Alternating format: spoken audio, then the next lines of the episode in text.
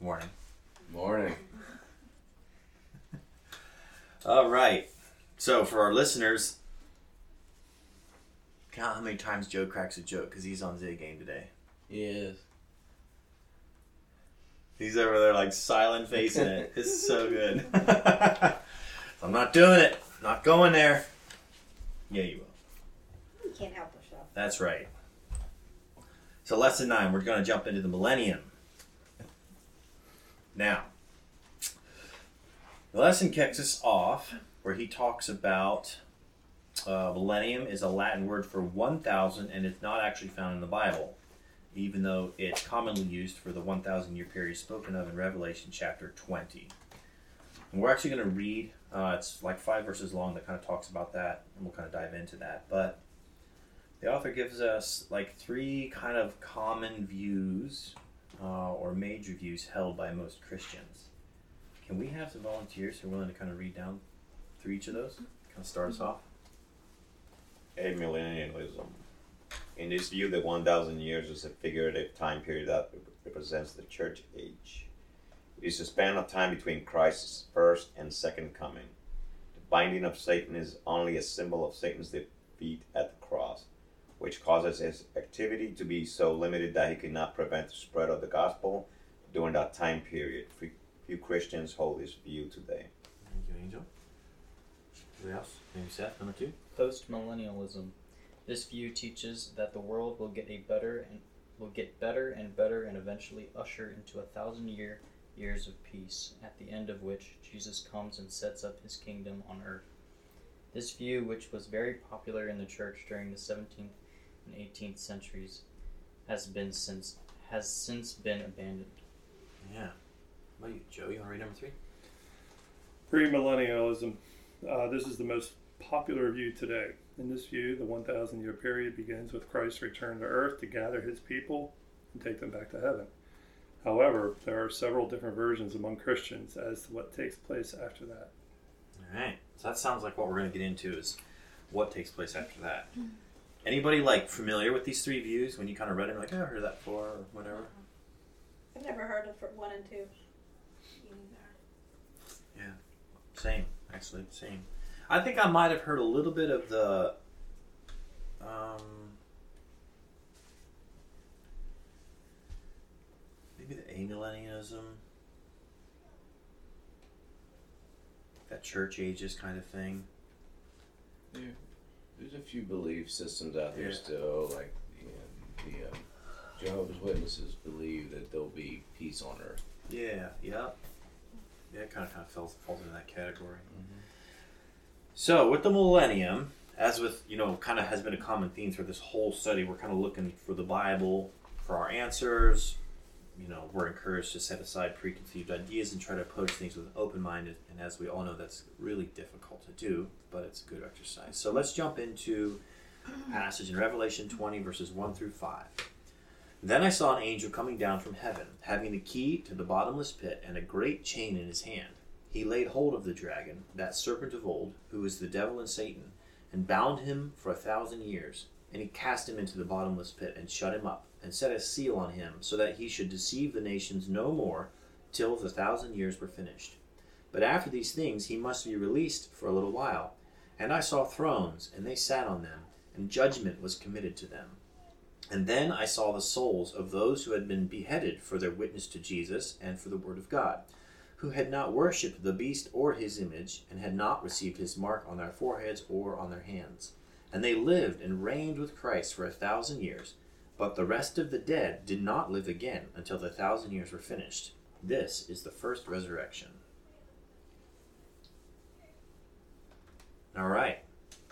So that's where we find that concept, this millennial concept. So we kind of just move down through. The author talks about the difference between they lived and not live again. What did you guys think of that little paragraph there? Greek word zeo. Am I pronouncing that right? Zao. Zao, Z A O. Zao. Zao. Which means came to life. In other words, this group of people were raised from the dead and now seen are now seen in heaven with Christ. In contrast, in verse 5, another group, quote, the rest of the dead lived not again or were not raised to life again until a thousand years later. So, implies two different resurrections. And as we see Daniel and John, Daniel 12 and John 5, there's some evidence there about there'll be two separate resurrections. Any thoughts come to mind so far?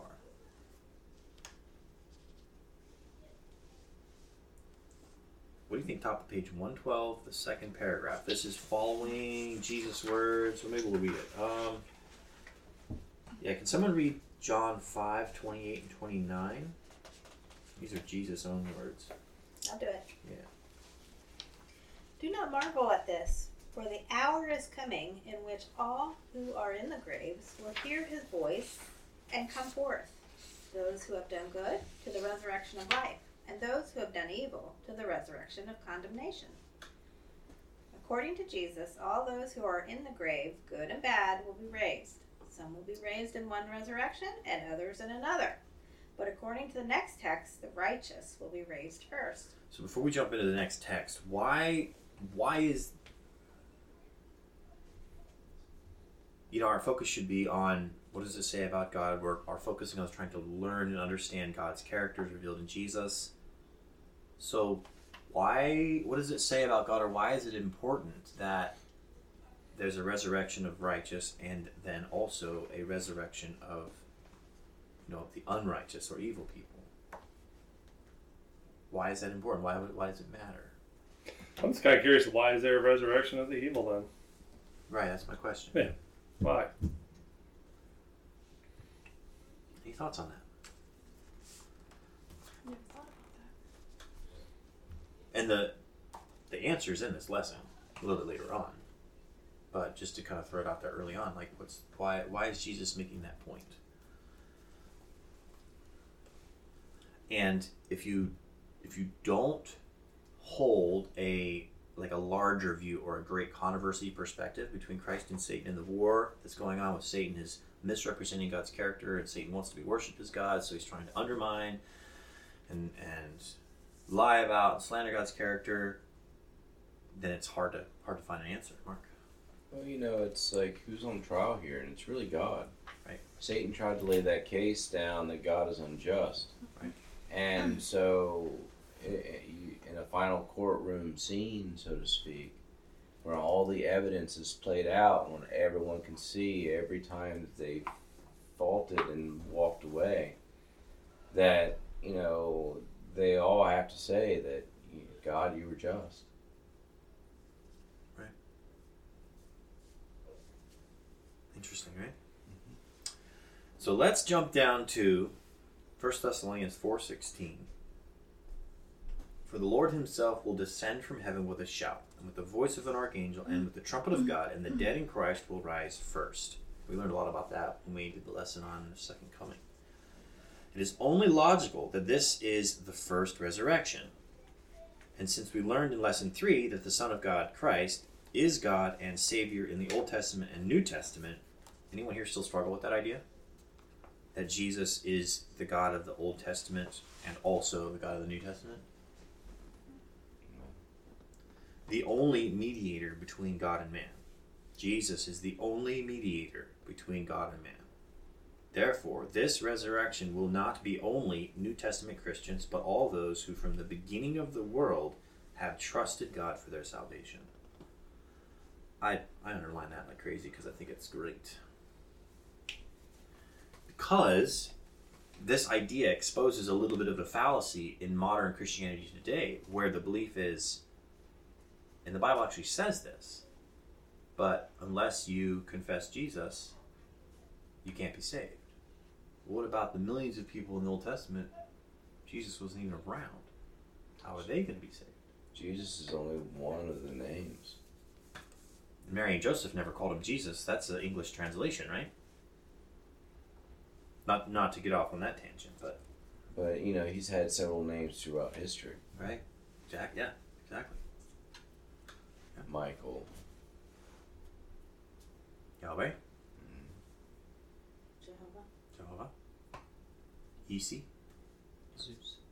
the new one. So to review so far, there's interesting. The author put through this whole lesson a couple times, like you know, to review, to review, to kind of like walk us through this whole process. So the the at the bottom of page one twelve, the events that mark the beginning of the millennium are basically the idea the millennium starts when the righteous are resurrected and taken to heaven with those who are still alive and remain. The millennium begins when the wicked are slain by the brightness of his coming. Right?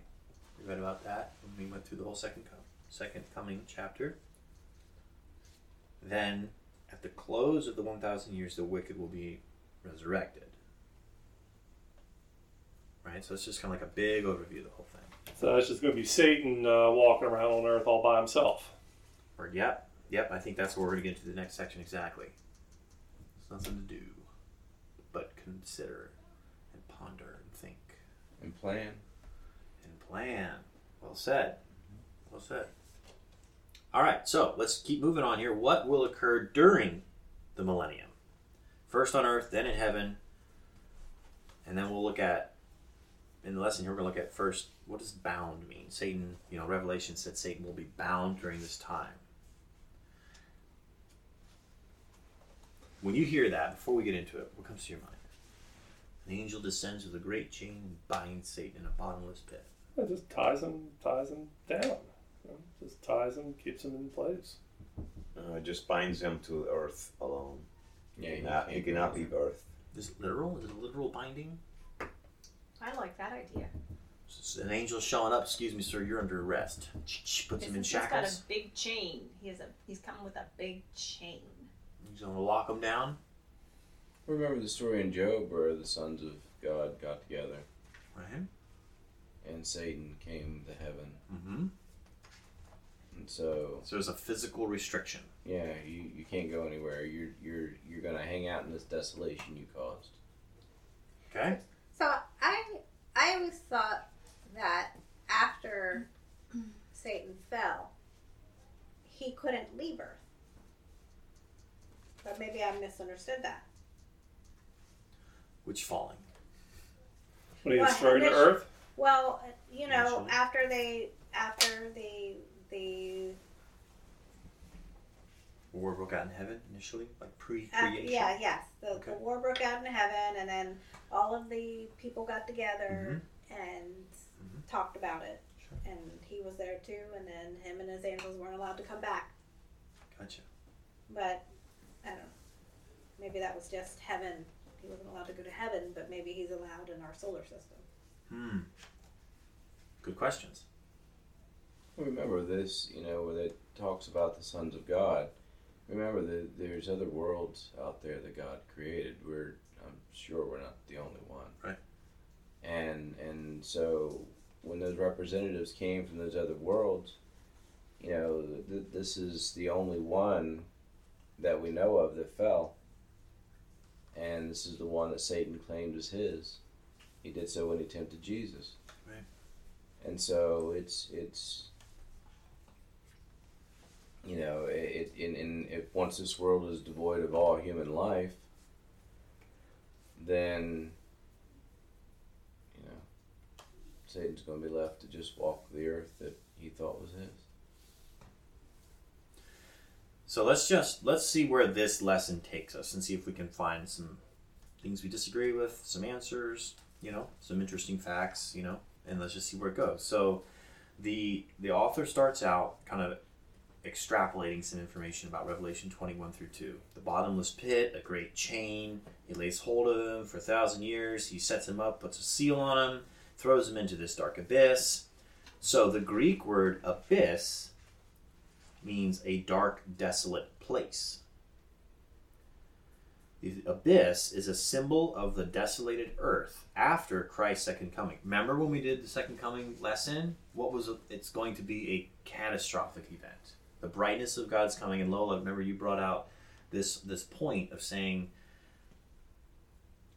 it's like when you mix two elements that aren't compatible. There's a there's a violent reaction and you kind of compare that idea when when when Jesus shows up, love, truth, freedom, the light, the fire. God is a consuming fire. It produces a violent reaction, right? So, what's left of the earth is a dark, desolate place, which the Greek word, you know, describes it as an abyss. You, you ever? And I, I spoke about it on the way here. It's like, for in order for every eye to see Jesus come, we live on a sphere. Right.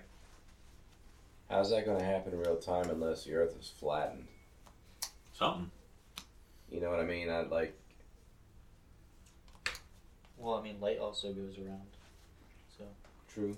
I Well, don't know. and, and and then I've had people interpret that. I've heard this before, where you know we are so TV and watch and whatever. You can catch the news everywhere. You can see whatever everywhere. That it would be that. Now, I'm sure the creator of time, of our time, knows how to modify our time so that it Mhm. makes sense, even if we can't quite understand it, you know? But to jump into Jeremiah, we're going to learn a little bit more of. Right now, we're trying to define what's this bottomless pit. You know, is it a hole in the ground with a, there's no light and a big lock? You're in there in this dungeon. You know, is that what he's describing? Or if you look at Jeremiah, he talks about the very beginning. I beheld the earth, and indeed it was without form and void. What else comes to mind from the Bible? For those who've read the Bible, where else is earth described as without form Creation. and void? Pre Genesis. pre-creation. Pre-creation. Mm-hmm. There was no sun. So I mean, cataclysmic. The Jesus says in the Gospel, Sarah and I are reading the book of Matthew, some of the other books, whatever, but the Jesus Gospels, not one jot or tittle will be removed from the law until Jesus comes. Right? So you have to, you know, this reality that we occupy exists because God created this way. At the second coming, it will be no more. So in essence, what God created will be no more. Right? So you can you can look at a a Hubble Space Telescope image of Pluto, the moon. It is formless and void. There's nothing there. It's a barren wasteland. So I just think that was kind of interesting to kind of bring that out. That it, it almost paints this picture that the Earth revert reverts back to pre pre creation, and Satan finds himself going, "Man, not again." Right? Like here's the earth before creation. Ah, because he was here before then. There you go. Because the Bible says when Satan was cast out of heaven, he was cast to earth. But there was nothing there. You know? Just an interesting thought. So if we read down toward the end, this is where it gets really good, I think. Personally, I really love what the author brought out with this whole idea of like a chain and binding. Um, bottom paragraph of 113. Who's willing to read that for us? I'll read it. Cool. There is no literal earthly chain that will bind Satan. The great chain that binds Satan during a thousand years is a chain of circumstances. Excuse me. Bless you. For example, if we hear someone say, I can't go shopping with you today, I'm all tied up, we know that is not to be taken literally, but rather as a figure of speech. That means that circumstances will not allow them to go. The binding of Satan is to be understood this way as well. The binding of Satan means that he is no longer allowed to freely travel the universe, but that he is bound or confined to this planet by a chain of circumstances that came about at the second coming of the Lord. The following texts help us understand what those circumstances will be that caused him to be bound, unable to do what he would otherwise do. So, let's see if we can really connect with this this concept. I can't hang out with you tonight. I'm all tied up. What would that typically mean for a person? They're busy. They're super busy. Why are they super busy? They got stuff going on. They got- Can't get away. How did they get stuff going on? They had plans. How did they have plans? Made decisions and choices. They made decisions and choices that led them to being super busy, that led them to being stuff going on that Too tied up to can't get they're away. too tied up that they can't do something.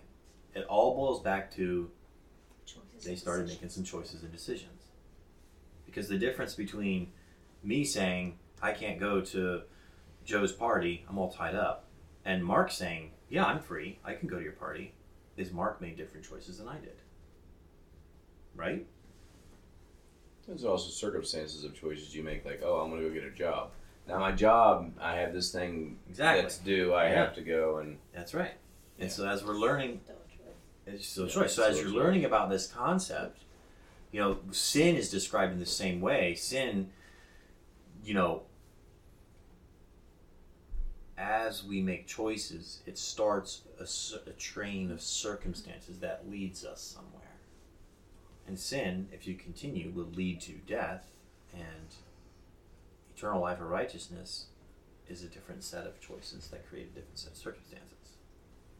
my my brain is is seeing a you know if he's bound here um, that he can't he can't go out to deceive any more nations you know my brain is picturing some sort of a shield that god's put around the earth that he's locked in So that would almost make God sound like it's potentially arbitrary.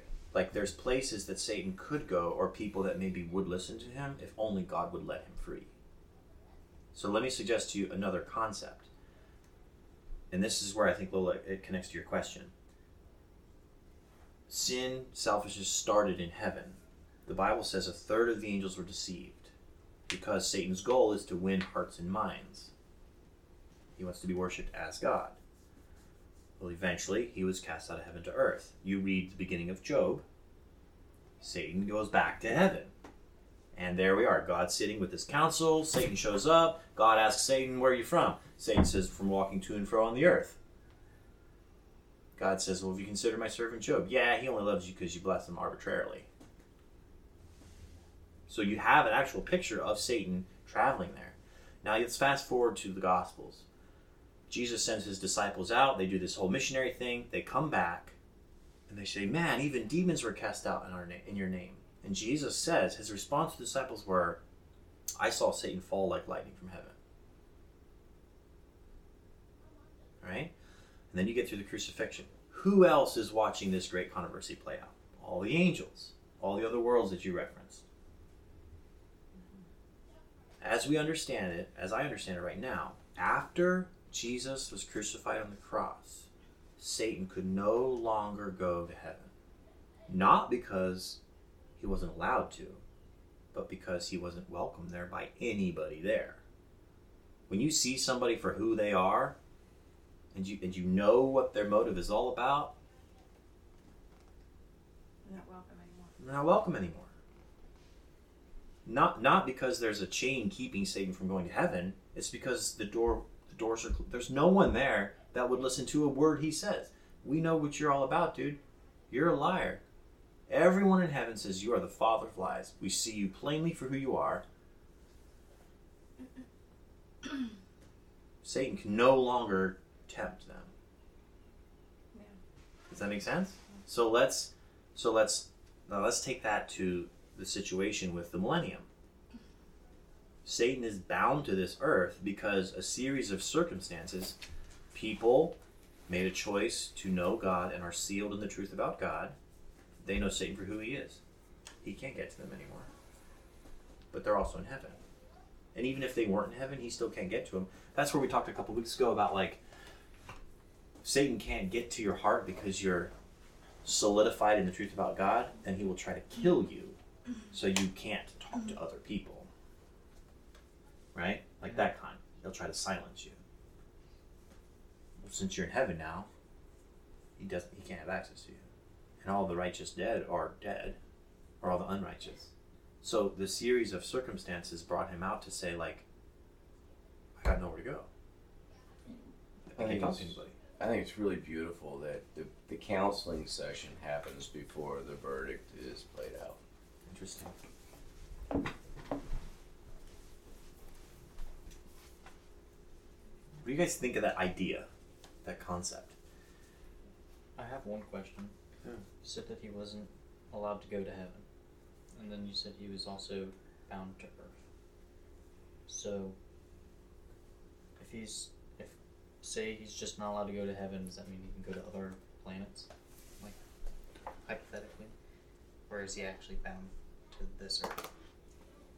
Well, what he was saying earl- earlier was the people or beings in those other worlds did not Oh, welcome him. Right. Okay. They didn't I thought, welcome I him, thought he was so just talking he about heaven.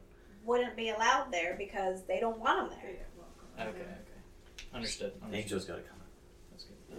My, my question will be okay, when Christ comes, second coming of Christ, what will happen to those people on, on those other planets? Would, would, would they be with God already? Or, because I mean, if it is a second coming, is it a second coming for Earth? Or what about the other planet? The other planets never fell, so they're Right. still in per- their perfection. They're, they're still in him. They're they're you know th- this is an anomaly. Right? Think of it this way. Uh, think of a politician. We're not going to get into politics or names and names, but just think of a politician who you know the evidence based on circumstances and choices you know is an untrustworthy, bold-faced liar. Imagine that person comes to your house, knocks on the door, and says, "I got, I got something you really need to hear." Are you going to open your mind, your heart to him, even your door, or are you going to peek out and say, "That's so and so"? I'm not even open the door to him. Nope, we're not talking to that person at all. Nope. There's nothing that person can say that is true or good.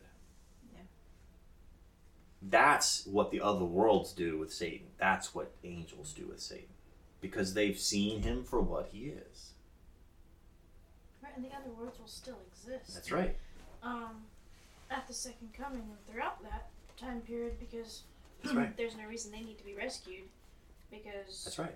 when the New Jerusalem comes back down, we will be back here on this earth, right? Yeah.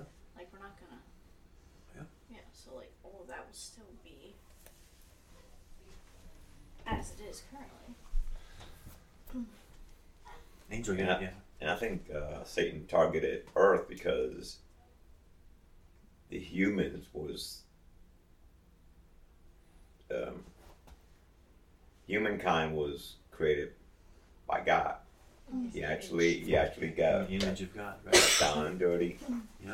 Of godlike abilities. Yeah, and then form man. You know, and I think that's why Satan declared war on humanity because we're in the image of God. And he wanted to destroy that so bad to, you know, to, to What her are God. the other- What are the other beings? What do they look like? That's pretty cool. Ha- Have they had Right? have they had access to heaven all these years because they didn't fall? Right? They've been able to travel back and forth. Right? You know Exactly. I mean? Yeah, they're not there's restricted. Just so much That's right. for us to learn and Yeah. and That's right. you All right. know. So I have another question. Why were the other planets and those beings on those planets so well warned and conditioned to not fall for somebody's lies, and we weren't? Why? Why were they more conditioned than Eve? Decisions. They didn't make the bad decision. I'm sure they they you know from what I understand what I I can't remember where I read it, but in Ellen White's writings where they talk about there was a tree on each of the planets. There was an access point, and they just chose not to do it. Oh, okay. And then eventually those trees got removed. And it, it was, you know, and and, and and it, it was, you know, that access point. They Once chose. They chose to listen to God. yes. It's like it's like um. Some people have the ability to use common sense, you know, to think before you they act. You know, like like when Satan lied about God said, you know, oh yeah, um, you're not gonna die, even though God said you are going to die if you do this. You know, it's it's like like a good son or a bad son. A good Right. son is like yeah, you know, it's, uh, All right. I believe I, him. I understand. That makes sense.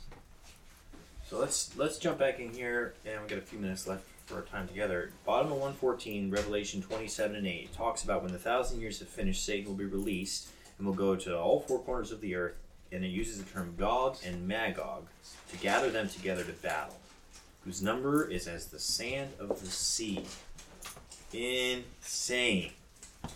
So at the close of the thousand years, the, the wicked will be re- resurrected. Satan is released. Why is he released now?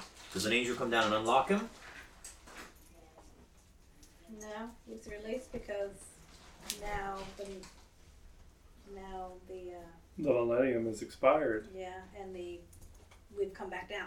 There's people there now. Yeah. His circumstances have changed. Because There's, they brought them back, resurrected the That's wicked right. dead. there's people there now that will listen to him again.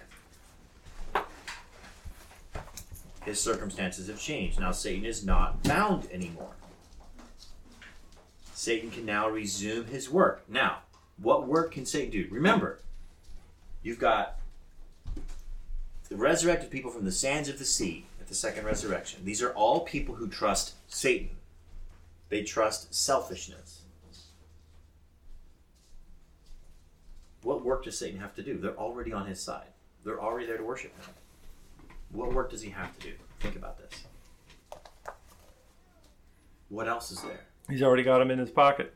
Right? But what else is there that wasn't there before? Well, the people in the New The Jerusalem. New Jerusalem. God's holy presence, literal presence, is there now. And the people see that. And the people see that. What's Satan got to do? He's rallying them to war. That's right. Yeah. That's right. And that's where the whole Gog and Magog comes from. It's a it's a symbolism of an Old Testament thing where Gog is the leader of people who are enemies of God, and Magog is like the land or the you know the, the territory of this leader. That's where it talks about. Um, that's over on another page here. I kind of got ahead of myself in the lesson.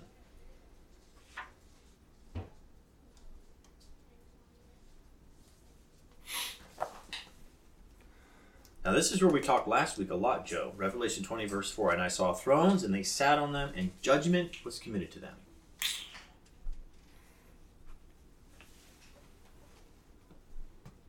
So, this is going on during the millennium as well. The righteous are judging people, judging angels. And we exhausted this last week, so I don't really need to exhaust it too much this week. But highlights from that whole point would be what? If you were talking to somebody, how would you describe this period? Tying back on back to the point of you were used as an example last week. Yes, you So- were. Sorry. Oh no, not awesome. But why isn't mom here in heaven with us? Here's why. Yeah. Is that what you're referring to? 100%. Yeah. Answer the questions. That's why the counseling. I didn't. I didn't say she couldn't be here. She chose to not be. You, you're getting that counseling before you see the verdict read out because you're going to see your loved one in the crowd. Yeah. You're you're going to, but understand why they're there. And yeah, and you'll be prepared for it. Yeah. So you have a chance to There fix won't be any yourself before surprises. then. Yeah. I would say that Satan is the ultimate false prophet. That's right. Like like prophets that you know We'll see at the end. Yeah, like like you know, like Waco and, and Jim Jones and stuff. That people, how could people believe that guy and actually kill himself for that guy? Mhm. You know, So if you look at the second, the middle paragraph there where it talks about judgment, the Greek word is krima, means sentence, pronounce, ratify, or confirm. The righteous in heaven um, and the wicked slain. It will be obvious who is saved and who is lost. So what is the judgment about? In 1 Corinthians 4 5, this is an amazing verse. Therefore, judge nothing before the time until the Lord comes, who will both bring to light the hidden things of darkness and reveals the counsels of the hearts. Then each man's, each one's praise will come from God.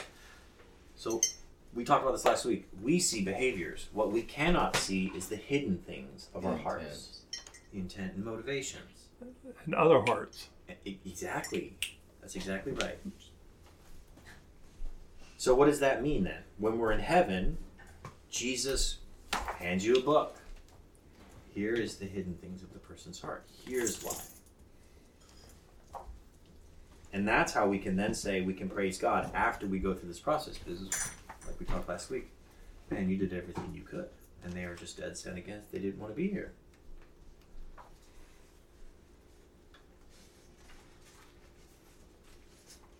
You think of that.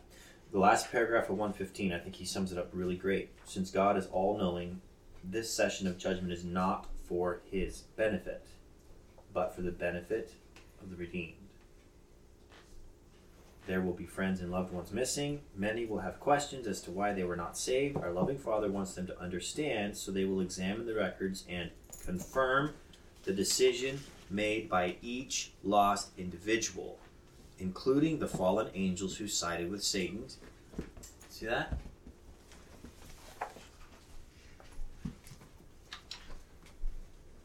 Including the fallen angels.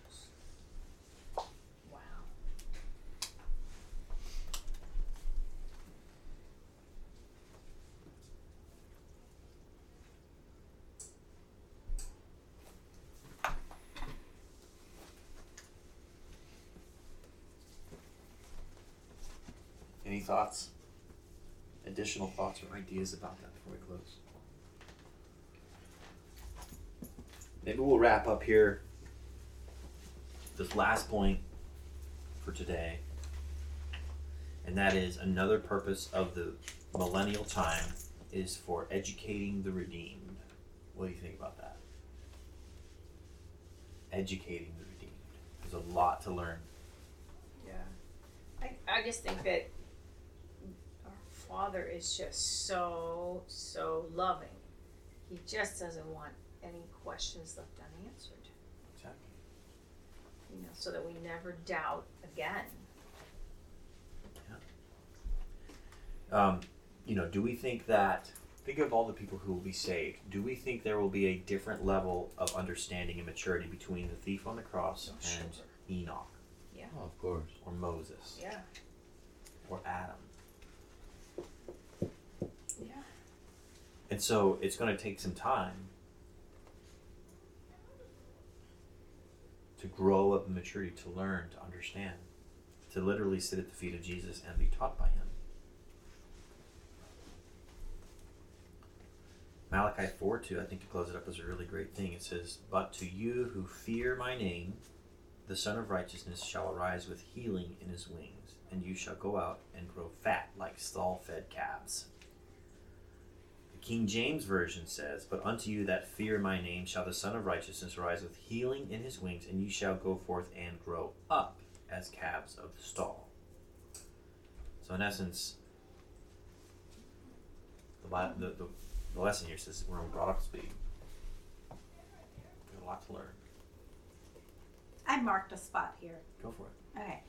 Um, it talks about the purpose of the second resurrection is so that the universe may see that if the wicked are given a second chance and are clearly shown all the evidence firsthand, so there's no doubt, or there can be no doubt or questions about God and His love, and they still will not repent.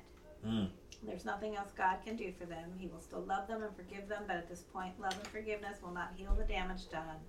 The hardened heart is seen to be incurable, and they're simply not safe to save. And then, when it's all over, and then, well, anyways, so that's what I marked marked down because I think there were some questions as to what what's the even the purpose of of bringing back to life the wicked Right. if they're just going to be destroyed.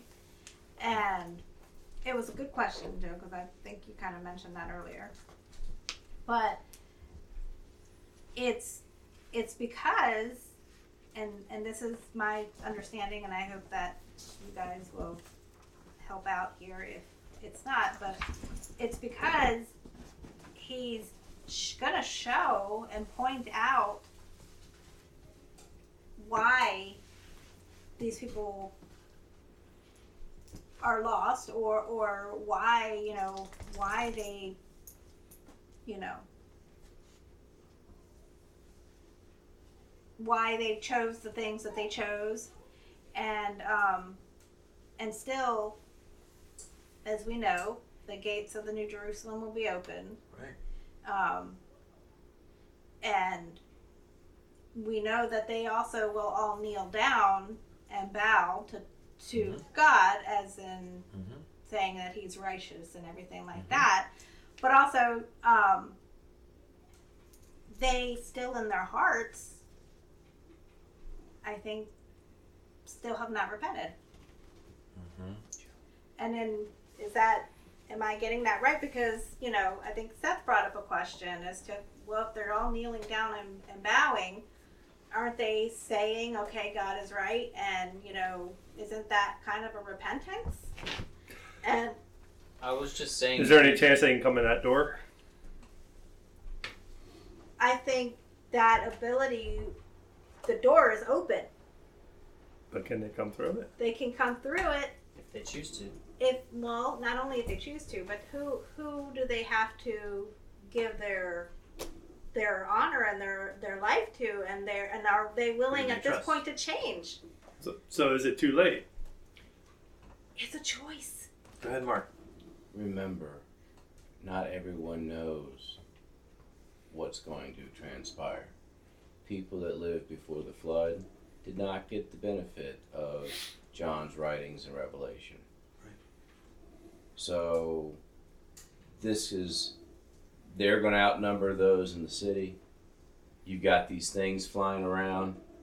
You know what I mean? You know, th- these angels. You know what I mean? It's just, it, it, it, and plus your family standing around you outside this big, bright, whatever that is, city. They, they don't know what's going on.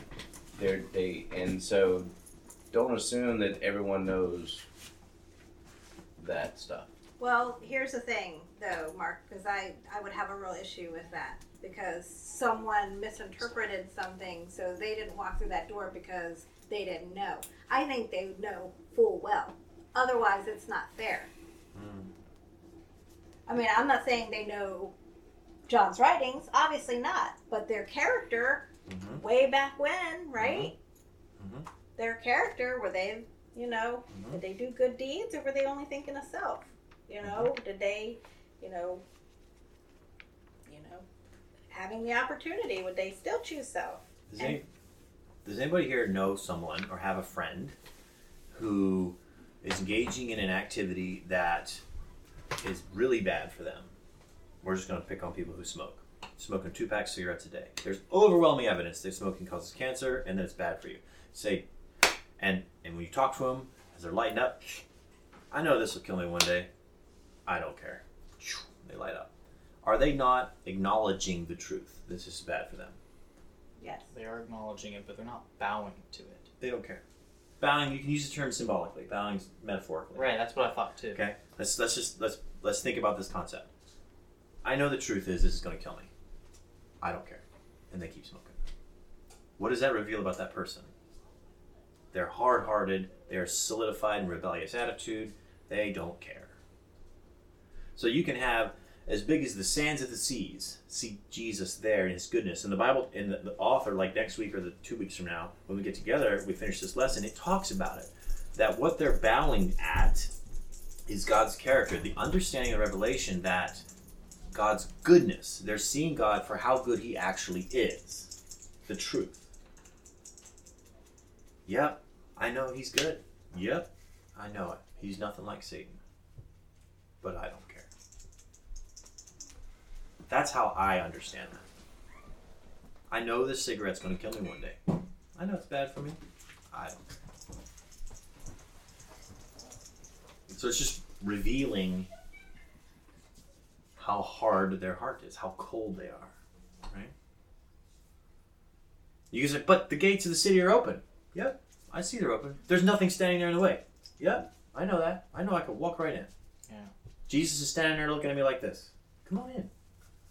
And Yeah, you're right. He'll welcome me.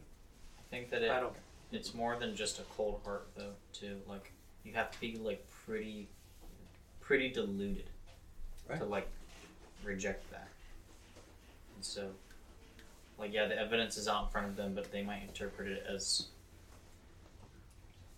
i don't know it might not be enough evidence for them and that might be something even if it is all the evidence they need I don't know what happened to the uh, people in the desert, uh, you know, after they were freed from Egypt. You know, the, all the miracles and stuff, and it's like, eh, yeah, we're going to make a golden calf. Mm. You know, Well said. There's a little bit of a, little bit of object lesson that shows the condition of people's hearts. yeah that's confusing Well, let's pray. Let's wrap up. This is deep. It's deep. It's heavy. Hopefully, we can get more answers and come away with more answers than we do questions. God, thank you for this conversation. Thank you that you are a good, a good God, and that the kind of person that you revealed in your life and also in, in your word and in nature is a God of peace, order. You make sense, even if we don't quite understand it. That doesn't mean you don't make sense. That just means we have a lot of growing to do. But God, uh, fundamentally, though, I just ask that you will help increase our trust in you. And as your Spirit works in our hearts to increase our understanding, that we will be able to share these little tidbits that you're that you're giving us and help us lead others um, to a knowledge of you as well. Thank you for this beautiful Sabbath. We pray these things in your name.